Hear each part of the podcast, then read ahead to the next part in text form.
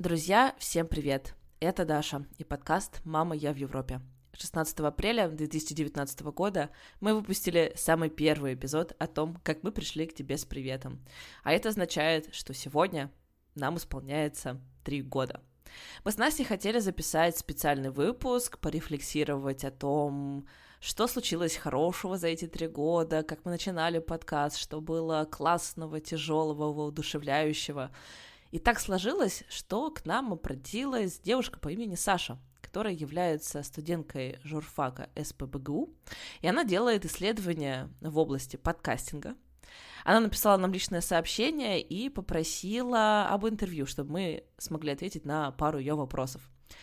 Это интервью мы записали, мы встретились по Зуму, и так получилось, что мы даже микрофоны свои подключили – и уже после этого интервью мы с Настей поняли, что Саша задала нам ровно те вопросы, которые мы бы сами себе задали, чтобы записать этот специальный эпизод. Поэтому мы решили, что наше интервью мы превратим в тот самый праздничный эпизод. Будем отмечать вместе с вами три года нашего подкаста. В конце Саша нас спрашивает о том, а что же будет дальше. И это на самом деле очень хороший вопрос.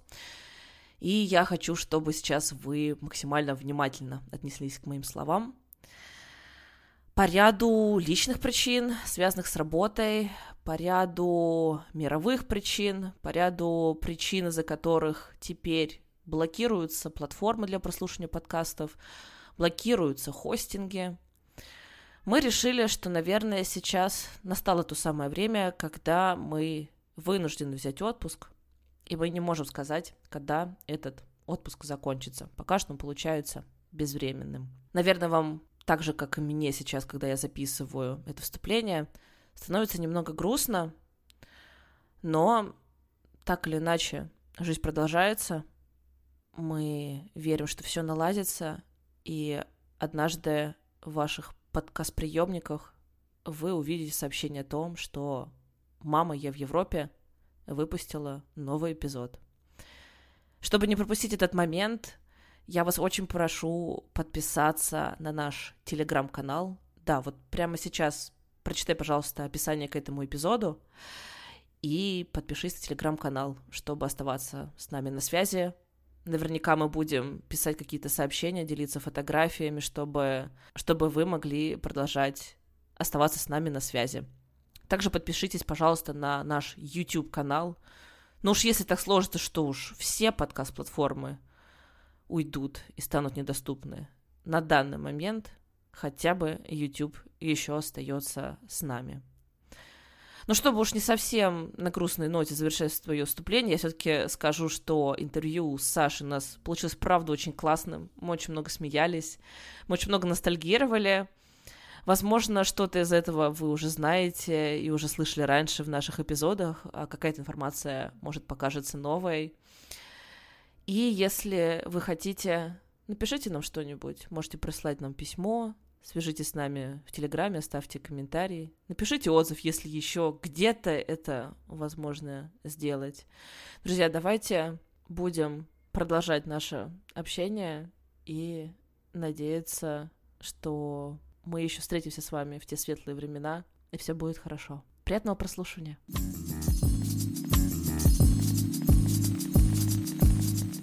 Для начала, естественно, хотелось бы спросить, как вы вообще решили, решились на такой проект? Я очень люблю эту историю. Давайте. А, к подкасту мы пришли таким образом. С Настей мы познакомились в 2017 году на общем собрании всех Erasmus студентов, то есть еще до того, как началась наша учеба. Вот виделись один раз так вживую, подписались в Инстаграме друг на друга и периодически потом какие-то сторисы, эм, посты друг другу комментировали. Во время учебы в 2018 году я отправилась э, в Австрию на стажировку, впервые оказалась в одиночестве на протяжении двух месяцев, и тогда начала слушать подкасты по рекомендации подруги. Это был подкаст Элина и Марго и «Давай по чесноку», и очень они мне зашли, ощущала себя третьей подружкой, сидящей на кухне, они спасали меня от одиночества.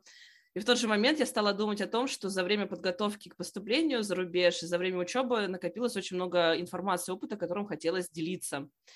Я думала, как это лучше сделать. Сделать страничку в Инстаграме, открыть Телеграм-канал. Телеграм-каналы обожаю и думала уже больше в эту сторону.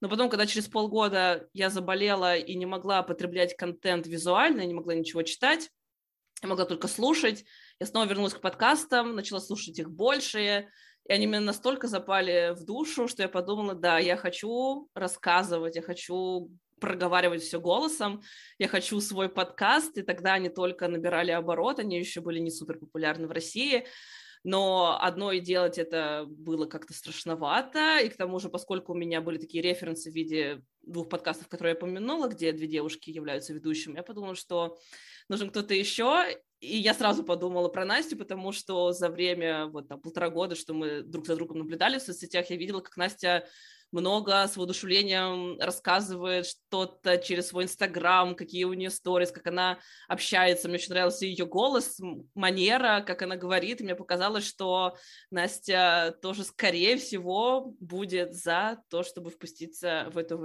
авантюру. Настя, ты можешь продолжить. Как для тебя была эта идея, когда тебе предложила попробовать? А, я на тот момент не слушала никаких подкастов, но я знала, как сводить звук потому что я до этого занималась озвучкой сериалов. Соответственно, Даша мне предложила вот эти два подкаста. Я тогда жила во Франции, в Гренобле, и я очень любила гулять просто на выходных часами. И подкасты мне в этом очень э, хорошо помогли, в том плане, что обычно я просто слушала музыку, но когда я открыла подкасты, я начала гулять с, с двойным энтузиазмом. Вот, и я очень быстро соглашаюсь на новые идеи. Uh, это мой плюс и это мой минус. Но эта идея была достаточно классной. Uh, мы по-быстрому почитали информацию о том, как это делается, грубо говоря, какие-то советы, что сначала лучше запуститься сразу с несколькими эпизодами, и как нужно поставить расписание, вот всякие такие штуки. И мы записали uh, первые три эпизода, и мы их выложили. И мне даже кажется, я помню, как я записывала один из первых эпизодов в командировке из отеля в Испании. Это было очень весело. То есть э, вы считаете, что подкаст может, как такой формат, который ты именно слушаешь во время чего-то, он помогает тебе эмоционально или просто сопровождает тебя, как-то эмоциональный какой-то дает заряд? Я бы с этим согласилась, особенно, скажем так, когда я делаю уборку или какие-то обычные вещи, когда я этим занимаюсь одна, когда я жила во Франции, я жила одна, для меня, с одной стороны, конечно, приводить свое жилище в порядок — это так важно, а с другой стороны, меня это никак внутренне не насыщает, поэтому мне важно совмещать приятное с полезным, и как раз подкасты — это что-то, что меня насыщает и эмоционально, и интеллектуально. Поэтому я думаю, что для меня подкасты — это как раз вот такая история. Сто процентов. Я бы еще добавила тогда в описание нашего эпизода, это сколько шагов вы успеете сделать, когда послушаете этот эпизод. И я не очень понимаю, когда люди говорят, мне некогда слушать подкасты. Come on, я, я каждый день какие-то эпизоды слушаю. Мое утро начинается с подкаста. А, я также делаю уборку, готовлю кушать, куда-то иду на прогулку, еду в путешествие на поезде, в самолете, со мной всегда подкаст. Я даже на работе могу слушать подкаст, если у меня есть какие-то задачи монотонные. И вот в эти моменты мне кажется, что я тоже провожу время с пользой. Там, если какой-нибудь голос землекоп слушаешь или закат империи, ты ну, узнаешь что-то новое, а потом этим хочется со своими друзьями поделиться про психологию очень нравятся подкасты. И единственный такой момент, что конечно, когда ты слушаешь, и все вот прям внутрь тебя все это проникает, мне кажется, вот, ну, лично для меня устанавливаются такие парасоциальные отношения с ведущими подкастов. Они тебя не знают, никогда в жизни не видели, даже не знают о твоем существовании, а ты уже знаешь что-то про их жизнь, какие-то внутренние шуточки подкаста. Тебе правда кажется, что ты каким-то другом стал для этих людей, которые про тебя совсем ничего не знают. Вот это, кстати, очень интересно, потому что я когда изучала научную литературу, писали о том, что в основном мы подкасты слушаем слушаем в наушниках. И если раньше мы надевали наушники или беруши, чтобы остаться в своем таком пузыре информационном, то сейчас мы надеваем наушники и впускаем людей в свое интимное, так сказать, пространство, и поэтому складываются, с одной стороны, поэтому складываются такие отношения у подкастеров и у аудитории, а еще что больше фидбэка приходит. Хотя вот я слушала один из последних, по-моему, ваших эпизодов, вы говорили о том, что фидбэка все еще мало. Как у вас с общением с вашей аудиторией? Ну вот я бы сказала, ну я, по крайней мере, сравниваю ВКонтакте и подкасты, и подкасты, и когда у меня был YouTube, YouTube. А, на Инстаграм и YouTube гораздо быстрее и больше фидбэка. А, на подкасты нам еще немножко сложно в какие-то моменты было собирать фидбэк, потому что если ты живешь в одной стране, ты иногда не видишь фидбэк из другой страны на подкастовых платформах. И плюс еще люди не всегда любят переходить из платформы в платформу. Это я тоже видела на примере YouTube и Инстаграма. Но если на YouTube есть очень классная площадка с комментариями, и даже если иногда люди открывают, у меня тогда были открыты личные сообщения, то в подкасте это сложно сделать, если ты хочешь связаться, связаться с людьми. И у нас, по-моему, долгое время даже не было, не было открытой почты в описании эпизодов. Поэтому я бы сказала, что когда я сравниваю другие э, платформы и другие виды активности э, в качестве блогеров э, с подкастами, я сильно ощущаю разницу. Но здесь это и плюс, и минус. То есть, чтобы тебе прислали фидбэк, нужно прям очень сильно и слезно об этом попросить в эпизоде. Когда мы это делаем, я замечаю, что какое-то теплое, большое такое сообщение в Инстаграм придет о том, насколько этот эпизод был важен. И когда ты это читаешь, что человеку действительно там 30 минут вашего разговора помогли, решили какой-то его вопрос, это просто от этого крылья вырастают. То есть качественно обратная связь очень классная, хорошая, не знаю, там 99% это все позитивные, положительные сообщения. То, что такая связь идет, то есть люди прям делают дополнительные усилия, да, они послушали нас через Apple подкасты, оставили когда-нибудь там год назад а, один отзыв и все, а мы просим как бы еще пишите нам. Для этого надо там в Инстаграм перейти, в Телеграм, почту найти. В Ютубе это, конечно, все делать быстрее, но в Ютубе быстрее можно оставить какой-то негативный комментарий, написать, что а, фигня, мне не понравилось, вы говорите не так и не то. А вот с этим здесь вообще, по-моему, никаких проблем, прям каких-то гневных сообщений мы никогда не получали, то есть здесь э, все-таки такой фильтр, получается, стоит.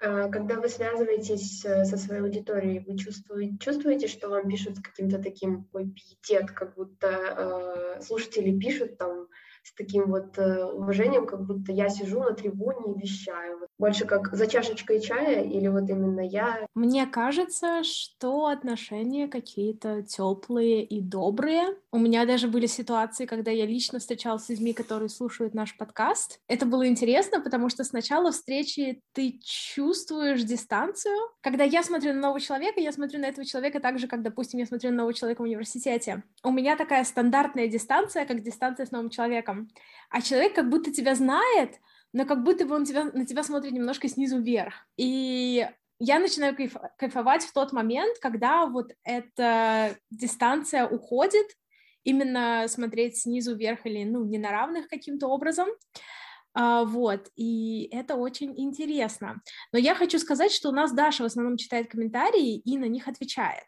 Насколько в инсте я больше залипаю, наверное, да. больше Даша чаще читаю. заходит в инсту и смотрит наши комментарии. Я чаще всего смотрю, Даша мне присылает скриншоты или говорит, когда зайти, чтобы что-нибудь такое приятное почитать, потому что это, конечно, приятно. Вот. Мне кажется, у нас есть некоторые слушатели, которые с нами уже достаточно давно, и какие-то их первые сообщения, это тоже было максимально уважительно, прям видно, что человек сильно продумал, прежде чем отправить сообщение, там, орфографию, грамматику проверил, прям такое а потом он видит, что мы отвечаем, в общем-то, эй, привет, спасибо тебе большое, и тоже как-то, ну, на дружеской волне. И потом этот человек там какие-то шуточки может тоже начать написать, продолжает комментировать наши эпизоды, и мы вот как-то выравниваемся в этих уровнях. Когда пишут ребята, которые сейчас являются студентами там, бакалавриата, так скажем, для них, наверное, мы тоже уже люди с каким-то большим опытом, которые через много чего прошли, и первое их сообщение – это тоже там максимальная благодарность за информацию, восхищение тем, какой вы путь прошли, и дальше какой-то вопрос. Если такой вопрос есть, мы всегда на него ответим и получим еще 100-500 благодарностей пара человек лично для меня есть, которые примерно моего возраста, и с ними с кем-то сразу сложились именно дружеские отношения. Я знаю, что если я приеду в их страну проживания, я могу им написать, мы встретимся и поговорим уже как друзья. Э, один раз испытала на себе вот ту самую парасоци... парасоциальное отношение, когда девушке казалось, что она через подкасты уже очень много всего обо мне знает, и она общалась со мной так, как будто это моя лучшая подруга уже на протяжении 10 лет, а мне было это очень некомфортно, потому что я ничего не знала о жизни этого человека, и я не очень представляла, как мне нужно себя вести, потому что, с одной стороны, сообщения были максимально открытые, но они проникали куда-то сильно вглубь в личную жизнь, там, скажем, на что мне уже не хотелось давать подробные комментарии, и мне потребовалось время, чтобы как-то вот тут свои личные границы правильно выстроить. Но это скорее исключение. Если в общем взять, то это больше, да, дружественные комментарии с неким таким в начале взглядом, вот как Настя сказала, снизу вверх. А как вы себя ощущаете в роли ведущих? Как блогеры, как какие-то популярные личности, либо просто как, э, не знаю, как, как это вообще ощущается? Расскажите мне про популярность, то я про нее ничего не знаю. Мне хочется сказать, да мы сами про популярность ничего не знаем.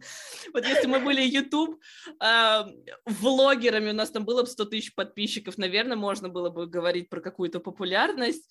Может быть, о ней можно было бы говорить, если вот когда я там приезжала в Москву, я еду в метро, и тут кто-то, ой, Даша, ты там из подкаста. Вот, наверное, это как-то так должно было бы ощущаться, но у нас вообще как ничего такого нету, и мне кажется, я себя точно, я не ощущаю себя прямо блогером, я не ощущаю себя каким-то медийным человеком. Вот я до сих пор себя просто ощущаю человеком, который делится тем, что он знает, и кто-то находит это полезным, и ты такой, классно, я рад, что я этим поделился, это кому-то нужно. Вот этот, сейчас э, скажу, контент-мейкер, вот, наверное, вот это чуть больше, ну, для меня лично подходит. Контент мы создаем, он мне нравится. Настя, ты ощущаешь себя популярным? Наверное, нет.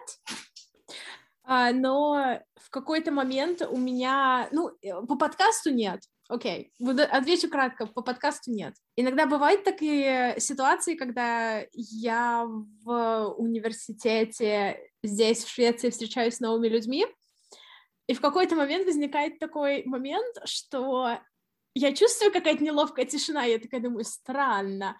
А потом выясняется, что они подкаст слушали. Ну, понятное дело, что ты обычно к человеку не придешь в лоб спросить, типа, о, а ты там из подкаста, потому что мы обычно встречаемся в, в каком-то контексте, который вообще отличен от чего-то другого. И когда они меня встречают, они меня встречают не человека, которого они узнали на улице, а как человека, который, я не знаю, сейчас дает презентацию или сейчас участвует в каком-то мероприятии. А вот как ощущается...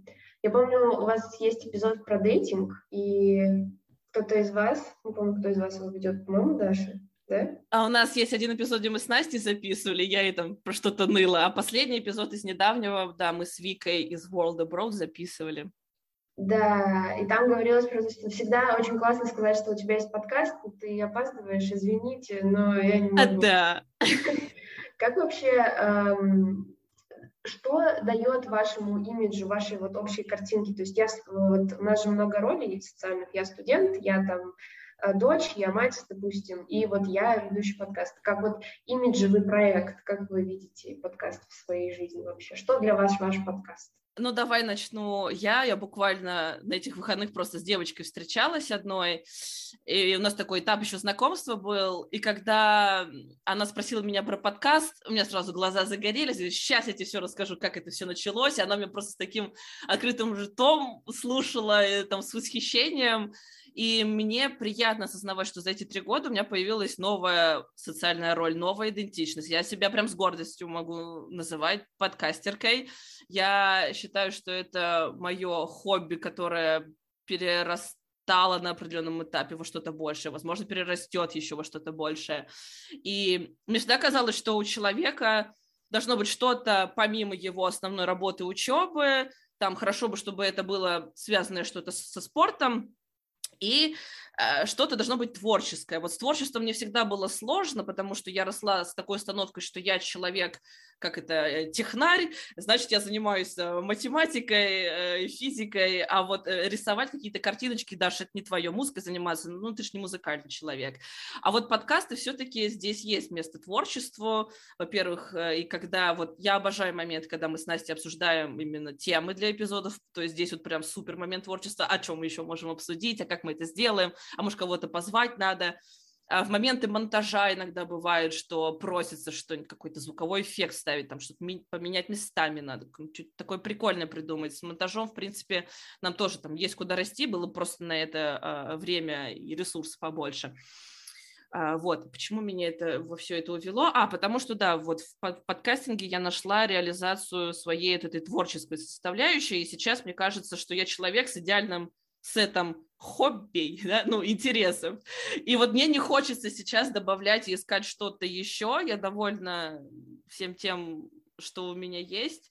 И, ну, за три года подкаста какие-то скиллы мы тоже друг в друге прокачали, то есть для меня теперь это намного меньше стресс и проблемы написать абсолютно незнакомому человеку, написать в меру известному или очень известному человеку, кажется, это все можно сделать.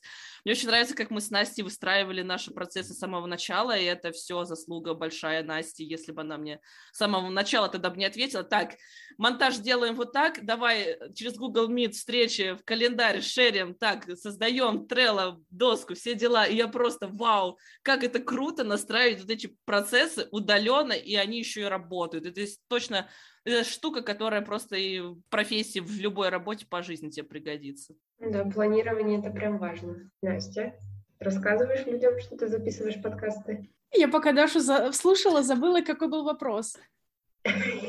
Как эм, к твоему имиджу, к твоему я, что э, этот подкаст добавляет, что для тебя этот подкаст? Наверное, это один из видов хобби. То есть мне сложно себя определить как подкастера, потому что у меня идут какие-то другие хобби в моей жизни, которые идут гораздо чаще, и они более скажем так, они уже более сильно ко мне привязаны, чем подкастинг. Поэтому я не могу сказать, что я чувствую себя профессиональным подкастером или что-то еще. Для меня это как классное времяпровождение с э, классным соавтором подкаста. Вот. Я слышала, у вас появились рекламодатели. Это, наверное, было даже 2021 году, что я слушала эпизоды рандомно, да? Как у вас с ними складываются отношения? А, мы начали пробный период с рекламным агентством, но мы решили, что нам лучше без, без рекламы.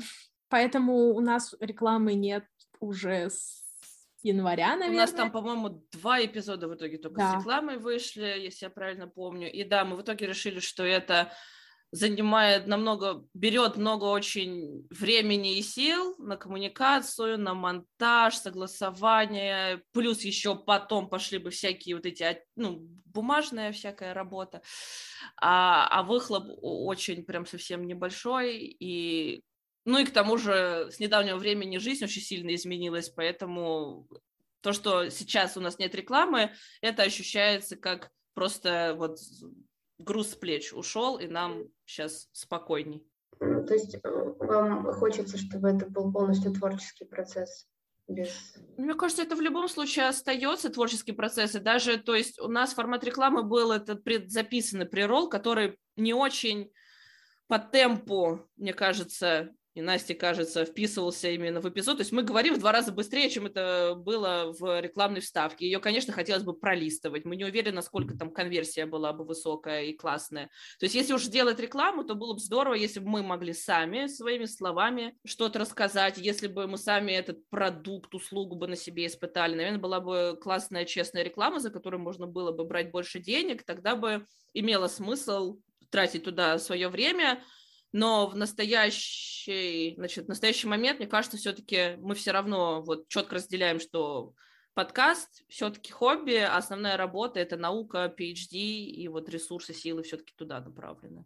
Вам очень нравится подка... э, формат Патреона, наверное, да?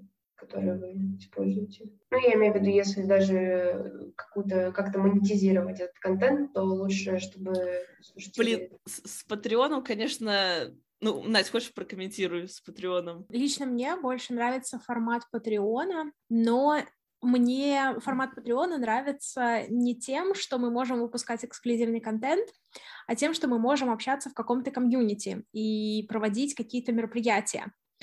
Вот, но так получилось, что люди, которые на Патреоне, они радостно отдают нам деньги, но потом они просто отдают деньги, и, допустим, когда мы проводим какие-то мероприятия, они не очень сильно в этом участвуют. И казалось бы, это же классно, тебе не нужно проводить мероприятия, но лично у меня теряется вот эта вот частичка кайфа, то есть мне не столько интересно с людей деньги собирать, сколько интересно собирать комьюнити э, с какими-то интересами, где ты чувствуешь себя, скажем так, в безопасности, грубо говоря, потому что тема иммиграции, она и тогда еще была чувствительной, сейчас чувствительная и так далее, не, ну, не всегда можешь проводить какие-то открытые мероприятия, на которые может любой человек зайти, вот. А, и в этом плане в какие-то моменты от Патреона было прям очень много положительных эмоций, когда мы проводили мероприятия вроде... А, Группы поддержки. Да, проводила группы поддержки, я проводила эм, Reading Club. Article Club, да, Reading Club я проводила на английском языке, мы читали научпоп на английском языке, и потом работали с этим, и потом что-то мы еще делали. Киков у нас Тайну Санта, по-моему, был у вас. А. Тайну Санту мы в итоге не провели. У нас еще просто самая первая встреча со всеми желающими патронами, а. просто по болтушке такие были, тоже классная очень встреча прошла. То есть, э, да, вот сюда вроде бы силы уходят и энергия, но ты от этого и получаешь энергетическую отдачу, ты получаешь материальную какое-то вознаграждение. На самом деле материальное вознаграждение это тоже такая штука, которая вроде и приятно, и вроде бы хотелось, но потом, когда ты видишь, сколько ты в итоге получаешь за вычетом всех комиссий с уплаты налогов в Европе, ты понимаешь, что, блин, чтобы как-то реально это ощущалось как поддержка, надо брать больше. Мы людей брать больше не можем, и поэтому в настоящий момент времени у нас Patreon тоже на, на стопе.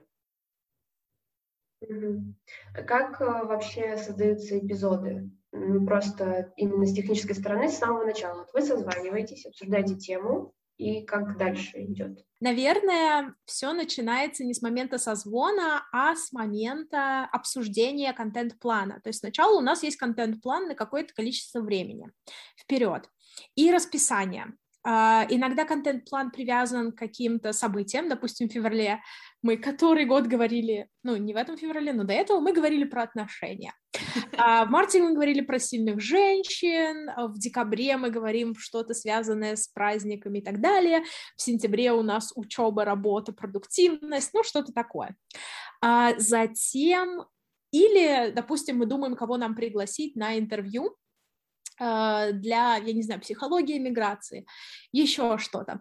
Затем, если это интервью, там идет утверждение вопросов, согласование времени, а, вся переписка, вот это вот все, и затем, естественно, запись. Ну, если это интервью, ты просто записываешь интервью, затем ты это сводишь и пишешь под это описание, иногда, иногда согласовываешь с гостем описание и финальный эпизод, и затем ты это выкладываешь. А если это наш совместный эпизод, если это какой-то эпизод когда мы писали эпизоды на Патреоне, мы к этому как мы к этому больше готовились, мы иногда искали какие-то статьи, а, какие-то, какую-то информацию по теме. Да и, в принципе, когда записывали эпизод сначала про стипендии и вот это вот все, там мы искали заранее информацию, и затем, когда мы созваниваемся, мы это записываем, а, затем мы сводим дорожки, и пишем описание и выпускаем в жизнь. А кто у вас отвечает за монтаж, за сведение? По очереди. То есть вы обе умеете и все. То есть мы стараемся, да, мы обе умеем делать все, э, весь продакшн. Мы стараемся распределять нагрузку равномерно, сколько это возможно. То есть если у нас эпизод на двоих, в основной подкаст, там, Настя его сведет, подкаст на двоих для Патреона я сведу, потом, если это интервью с гостем, то его сводит тот, кто записывал это интервью, мы, у нас были эпизоды, где мы втроем записывались, но потом мы решили, что все-таки для экономии времени и большей продуктивности будет круче, если интервью будут записывать, ну вот мы будем чередовать, то Настя, то я берем интервью. И тогда вот за эти интервью от, от и до все ложится на плечи человека. Раньше мы, раньше мы, когда только начинали, мы просили друг друга послушать эпизод, потому что иногда там случались косяки в виде, там, что-то дорожку не так обработал, шум, может быть, плохо убрал, или хочется попросить определенный момент вырезать. А, проверяли описание на предмет даже орфографии, там, грамматических каких-то ошибок. Потом пришли к тому, что зачем, ну, со временем уже руку набили, мы поняли, что косяков уже становится меньше, и на самом деле даже если косяки какие-то есть, их, как правило, вообще никто не замечает, это знаем только мы, и мы решили, что вот этот ментальный ментальную нагрузку, ее надо снимать по возможности, поэтому все, просто назначается один человек, ответственный за эпизод, и он делает все, и другой даже ничего не проверяет. Угу. А какая самая любимая часть работы? Ох, мне кажется, тут у нас разное будет. А, так, какая самая любимая? Я очень люблю брейншторминг, когда мы просто сидим и сезон наперед продумываем. И когда у нас появляется какая-то тема, и нам кажется, что вот этого гостя надо позвать, вот если я знаю, что вот какой-то гость будет, который прям очень хочется позвать, с которым можно поговорить, прям бабочки в животе летают, и вот, вот этот этап подготовки, когда ты там пишешь этому гостю, там он соглашается, ты же такой, ура, все получится, то есть организовываешь, записываешь. Процесс записи эпизода я вот очень сильно обожаю на самом деле, даже если за час до записи чувствуешь себя очень подавленным, и не настроение, вообще ничего не хочется делать, кроме как пледиком накрыться. Потом э, все это прям все это проходит. А вот самая моя нелюбимая часть на данный момент, это даже не монтаж, даже монтаж на меня нормально идет, просто что монотонная работа. Я почему-то сейчас картинки очень не люблю делать и готовить. Там, всего от нас сделать обложку на YouTube, э, для Инстаграма, сторисы, сторисы в Инстаграме я вообще делать не умею. Вот тогда я поняла, как хорошо, что я не блогер, как хорошо, что есть просто подкаст, где слышится мой голос, люди меня не видят, и не надо каждый день делать контент. На самом деле, вот введение соцсетей, э, я как Настя прям признала, что мне это очень сложно дается. Телеграм еще люблю туда писать? А за себя, наверное, скажу, что мне тоже очень нравится придумывать новые темы эпизодов, и мне очень нравится их записывать. Сам процесс записи. А самое нелюбимое для меня — это монтаж. Даша улыбается, потому что я ей так много на это жаловалась.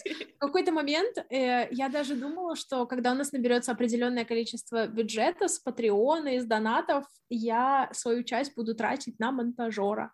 Потому что, ну, это может звучать глупо, но я просто понимаю, насколько неэффективно тратится мое время, и меня это убивает. То есть я примерно знаю, сколько стоит час моей работы, и я понимаю, что это время я сейчас просто пропустила. Я предпочитаю заплатить человеку, чем заниматься этим сама. Вот. Но до этого у нас так и не дошло пока что. Да, честно говоря, поражаюсь, как вы все успеваете, потому что я э, знаю, сколько уходит времени на монтаж и на расшифровку, на запись интервью. А еще у меня брат э, в этом году закончил PhD, и я знаю, сколько времени работы и пота это все занимает. Я просто аплодирую вам. Спасибо. Э, хотела спросить про оборудование. Вот я вижу, у Даши микрофон стоит. Эм, вы сразу э, как-то, может, закупились микрофоном или там наушниками, или это через какое-то время решили, что стоит приобрести что-нибудь? Так, мы сразу знали, что что-то со звуком надо делать. Звук должен быть такой слушабельный. И Настя мне, когда мы только начинали, сказала, что петличку купи, она стоит недорого, и, в принципе, какие-то другие подкастеры тоже с петлички записывали свои первые эпизоды. Про прием телефон в носок мы тогда еще не слышали, ну и у меня не iPhone был. А у тебя, Настя, у тебя уже был микрофон сразу или нет? У меня мой микрофон с озвучки сериалов был в России дома, а с собой у меня была петличка. А, то есть мы с тобой обе на петличке писали, вот. Да, а потом получилось так, что Настя ты этот микрофон забрала, Настя начала писать на микрофон, а у меня все еще была петличка. И тогда очень сильно была слышна разница в качестве звука, плюс в моем текущем жилье достаточно сильное эхо, которое помощью хорошего микрофона можно нивелировать, а вот на петличку было уже не очень. И я прям очень-очень долго мечтала о том, чтобы конкретно микрофон купить, на который тоже другие там подкастеры записывались, плюс он не требует какой-то еще аудиокарты. Вот, и мы в итоге а к моему дню рождения это все приурочили и сказали, что кто хочет поучаствовать в подарке таком для Даши, можете на Patreon подписаться, скинуть, в общем, вот туда что-то упало, Настя что-то от себя добавила, и в итоге мне прислали денежку, я себе купила микрофон, и просто не нарадуюсь. Он, он не супер крутой, но я его обожаю. Ну, некоторые до сих пор с носком записывают, так что это уже профессионально выглядит. Ну да, а Настя, ты себе стойку еще, по-моему, купила к существующему микрофону. Э, ну, мне подарили, да. Потому что до этого мне его надо было держать в руках, и от этого шум возникал, когда это вот, ну, вовтузишься вот так вот, да. Там а еще даже не шум был, а, там было так ужасно. На предыдущей квартире э, здесь, в Швеции, оказалось, что у нас, когда ты подключаешь э, ноутбук, так, микрофон подключен к ноутбуку, а ноутбук, когда подключен к сети, возникает какой-то постоянный шум, который вообще невозможно убрать из э, звука, ну, из голоса, скажем так. Его можно убрать в тишине, потому что ты просто все убираешь. И я до сих пор помню, когда Даша мне жаловалась, Настя, откуда у тебя этот шум? А я говорю, Даша, я не знаю. Сначала я даже не знала, как он появлялся вообще. А потом разобралась, а, и меня это очень удивило. И когда мы... я думала, кстати, что это какая-то проблема с ноутбуком, но потом, когда мы здесь переехали в другую квартиру, у меня это у меня это больше не повторилось, и для меня это было просто удивление. Да, проблема была в том, что даже функция шумоподавления она не справлялась, да. она она искажала голос, и тогда приходилось выбирать либо голос искаженный, либо голос нормальный, но там шум какой-то на бэкграунде есть, который кто-то слышит, там дальше уже зависит от того, где люди слушают. Если хорошие наушники, вот как через эти, то все шумы прям слышно. Я даже радовалась в те моменты, когда слушала другие подкасты, понимала, что там у профессиональных студий либо-либо тоже есть шумы, я думаю, все нормально. Тут не надо к какому-то перфекционизму а, стремиться. Ну, в общем, да, со временем мы обзавелись ну, хотя бы микрофонами хорошими, и что нам позволяет оставаться, ну, качественно на хорошем уровне звучания. Хотела еще спросить такой чисто прям формальный вопрос. Какая у вас примерно аудитория в цифрах? Там... Простой ответ, мне кажется, тысяча. Простой вопрос, простой ответ. Да.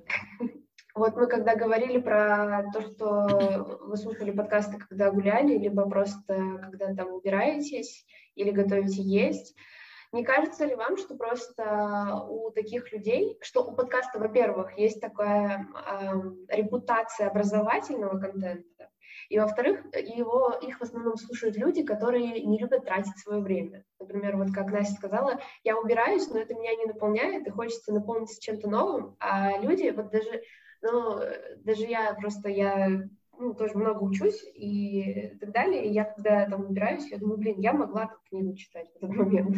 И подкасты, они как-то именно в этом плане попадают в людей, которые привыкли всегда быть вот в чем-то новом, узнавать что-то, познавать. Есть ли такое ощущение?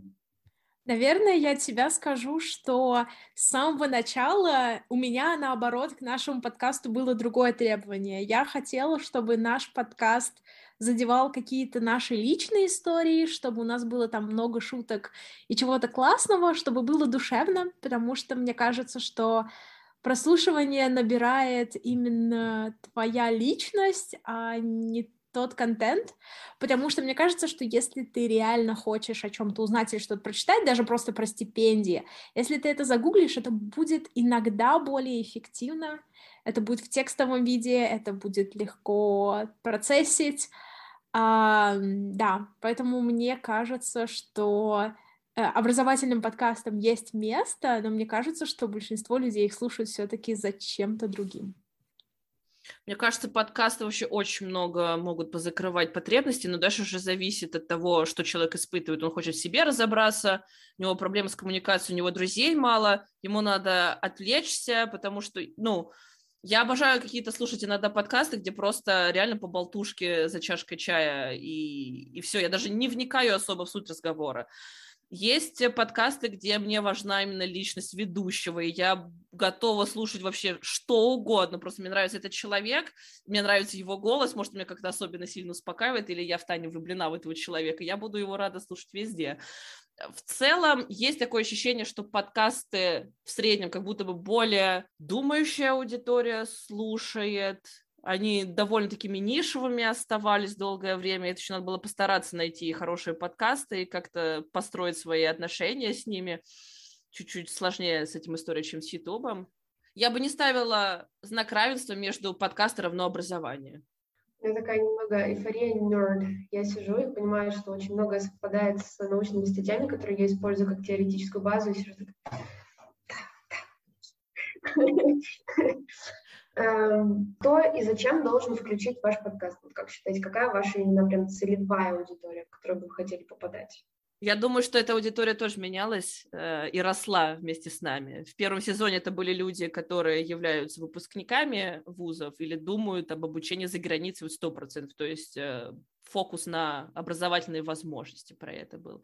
Сейчас, мне кажется, судя по личным сообщениям в Инстаграм нас больше слушают люди, ну, нет, не больше, скажем так, есть аудитория, которая состоит из людей, которые уже живут в Европе, и они проходят через определенные вот эти иммиграционные, мигрантские такие кризисы и проблемы. И именно для них мы записываем эпизоды личные, где мы с Настей болтаем о том, ну что там, как дела, а, про психологию тема очень классно заходит, супер много прослушиваний. Вот люди в этом ответы на вопросы для себя находят, и там у кого-то тоже закрывается вопрос там чувства одиночества. Но поскольку подкаст создавался изначально как с упором на образовательные возможности, совсем далеко от этой темы, мы тоже, ну я лично всегда просила Настю, что давай мы далеко уходить от нее не будем, но если изначально был упор на магистратуры, то сейчас нам и запрос больше приходит, расскажите про PhD, а я вот интересуюсь там PhD в химии, а мне гуманитарные науки интересны, то есть вот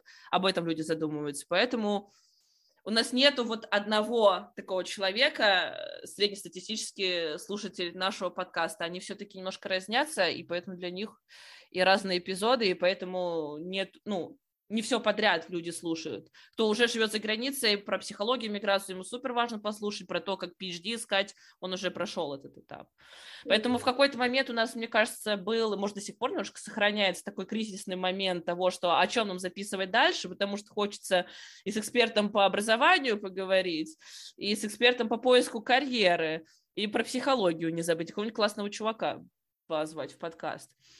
Ну, пока просто так и продолжаем делать вот что хочется, что больше интересно. Вот, кстати, тоже вот момент того, как мы выбираем эпизоды, кто-то делает, исходя из запросов аудитории, а мы такие, а вот что нам интересно? Ну, как правило, наши интересы просто совпадают э, с запросами аудитории. А вам прилетали какие-нибудь такие прям, э, ну, наверное, прилетали прям искренние такие фидбэки, что вот мне, мне, например, было одиноко, я там переехала, и мне вот ваш подкаст прям спасает. Или мне нужно было э, там то-то, то-то разузнать, а тут вы пригласили гостя, который там это прошел, например, получил тут, тут стипендию, и мне помог этот опыт, там что-нибудь такое. Да, были. Кажется, да. А, когда вот Настя с Ксенией Нигла записала, это много фидбэка было. А, писали люди, которые, спасибо, я слушал ваш подкаст, я прослушал все эпизоды, которые именно как составить мотивационное письмо CV, куда с рекомендательными письмами писать, и потом человек говорит, о, я стипендию, вот это вообще самый кайф был, когда ты понимаешь, что правда через информационные эпизоды это человеку помогло. То есть не, не, мы за него ничего не сделали, но человек воодушевился, что-то полезное узнал, и в итоге осуществил свою мечту. Бывает, что просто пишут, ой, классный эпизод был, там мысли совпали, спасибо вам, что тоже это озвучили. Да, такое приходит. И, ну, мы особенно, вот прям сильно помню, радовались, когда люди писали, что я куда-то поступил. И мы всегда им отвечали и дальше на какие-то запросы, связанные уже с адаптацией там на новом месте. А насколько гость делает эпизод? А, в плане того, насколько он получается интересным и получает высокие прослушивания? Ну, наверное, да. Просто я заметила, что длительность эпизода часто зависит от гостя. Если гость такой прям интересный, разговорчивый. И вот, например, как было про стипендию, как, как, как построить свой бизнес в Германии, по-моему, так называется, там стипендия канцлера Германии, вот. Там э, я даже специально высчитала, сколько времени говорит э, девушка и сколько времени Говорит Даша. Говорит Даша, да, и там э, это практически нарративное повествование, то есть она практически все время рассказывает свою историю. А бывает такое, что гостю надо постоянно задавать какие-то уточняющие вопросы, и он сидит такой, ну, спрашивайте меня, насколько тяжело или легко общаться с людьми, которые приходят к вам? Я, наверное, от себя хочу здесь сказать, потому что э, интересно то, что мне кажется, что приглашение гостей в каком-то плане дало буст нашему подкасту, даже несмотря на то, что люди в итоге иногда пишут, что типа, ой, у вас так много интервью, нам, конечно, нравится, но мы про, по вашим эпизодам соскучились. Да, это вообще Но при этом, когда мы с Дашей только начинали этот подкаст, я... Эм, я человек, который не смотрит и не слушает интервью. Я не знаю почему, у меня нет ничего против интервью, но меня не интересует этот вид контента.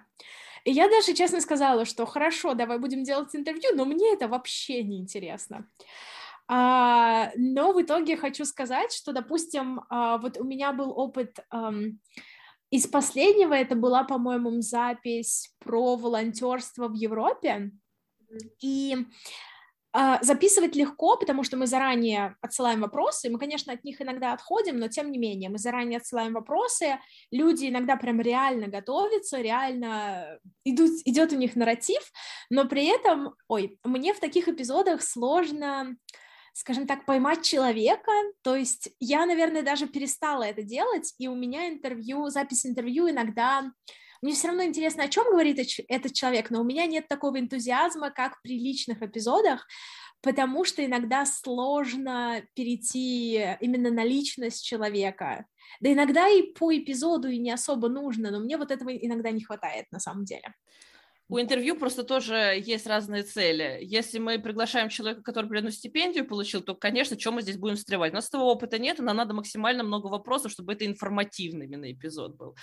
А если мы зовем кого-то, вот у нас, например, был эпизод с э, девушкой из Австрии, и это девушка, которая стала моей подругой уже вот, вот за эти там четыре года даже на самом деле.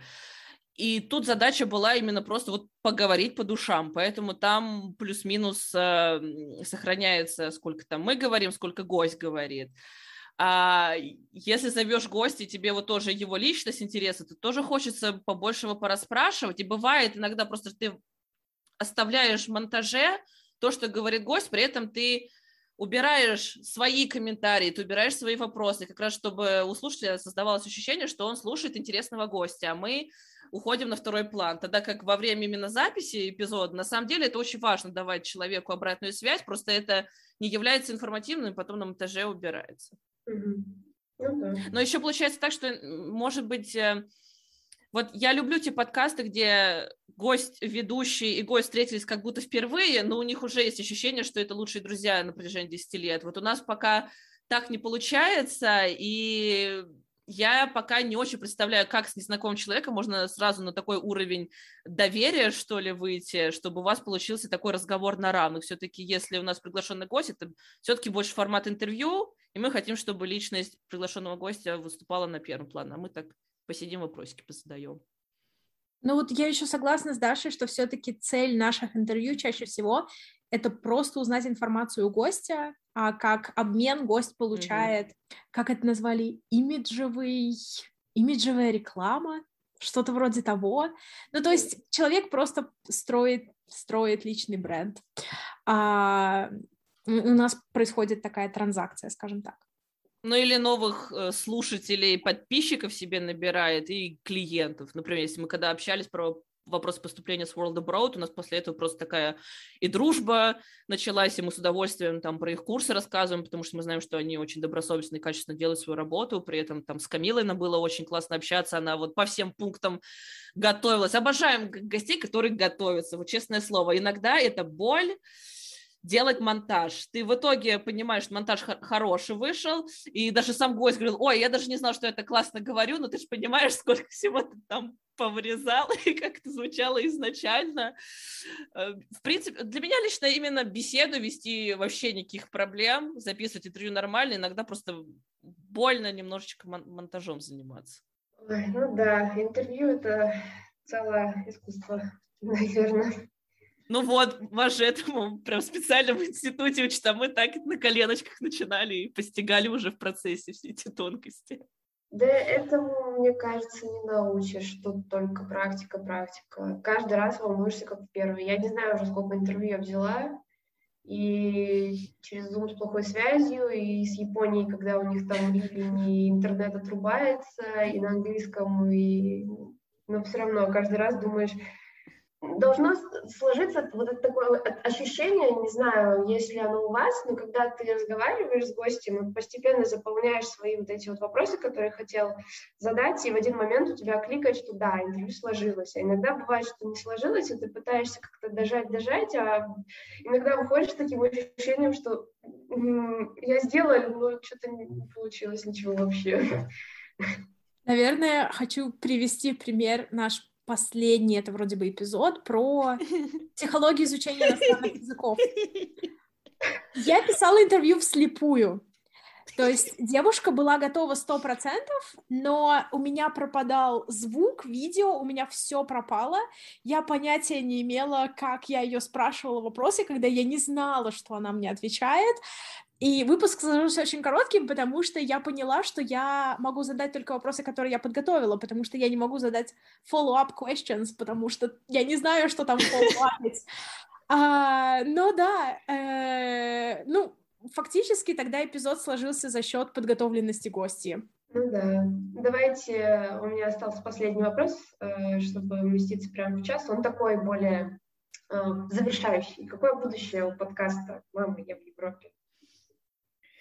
Ой, это то, что мы должны будем на каком-то ближайшем кикофе обсудить. Мне кажется, у нас есть краткосрочный план, которого мы пока что надеемся придерживаться. Например, вот в моей голове сидит, что мы должны 100 эпизодов сделать, а до этой цифры осталось прям совсем немного, и это влазит в рамки четвертого сезона. А дальше происходит такая история, что я в этом году должна завершить свой PhD, и начинается жаришка, очень такой активный период и потом, получается, у нас настает момент, когда Настя еще продолжает быть PhD-студентом, а я уже а я фиг знает, кем я буду. Я или работу найду, или в Россию отправлюсь, и там вообще не знаю, что буду делать. Вот. Ну и плюс сейчас очень, правда, тяжело что-то планировать. Наверное, я бы... Так, ну вот если вот представить, пофантазировать, что у нас в мире все налаживается, все хорошо, там я заканчиваю свой PhD, то я бы все равно хотела бы это в качестве своего хобби оставить. Просто тогда бы добавились какие-то дополнительные темы в виде того, там, а как найти работу, а, а как проходить э, интервью на английском языке, ну, что-нибудь такое. За жизнь с Настей мы бы точно хорошо бы всегда говорили. А, мне кажется, у меня до сих пор есть гости, с которыми мне бы интересно было бы пообщаться, и это вот просто плюс подкаста, что он дает тебе возможность, так скажем, подкатить кому-то интересному, а там, может, вы еще и задружитесь. Вот. А, то есть по- пока что в моей голове нет такого, что наш подкаст закончится. Вот он для меня еще не закончен. Настя, есть что добавить? Как ты видишь наше совместное будущее? Настя говорит, как? Мы еще не записали последний выпуск. Нет, на самом деле, да, э, я согласна полностью с Дашей, и мы посмотрим, как оно будет идти. И в этом плане меня очень радует, что для нас подкаст это просто хобби, потому что у нас нет никаких да. обязательств да. в этом плане.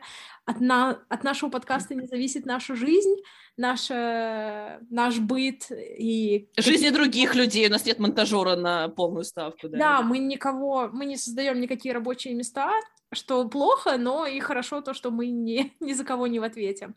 Вот, поэтому на самом деле посмотрим, как пойдет.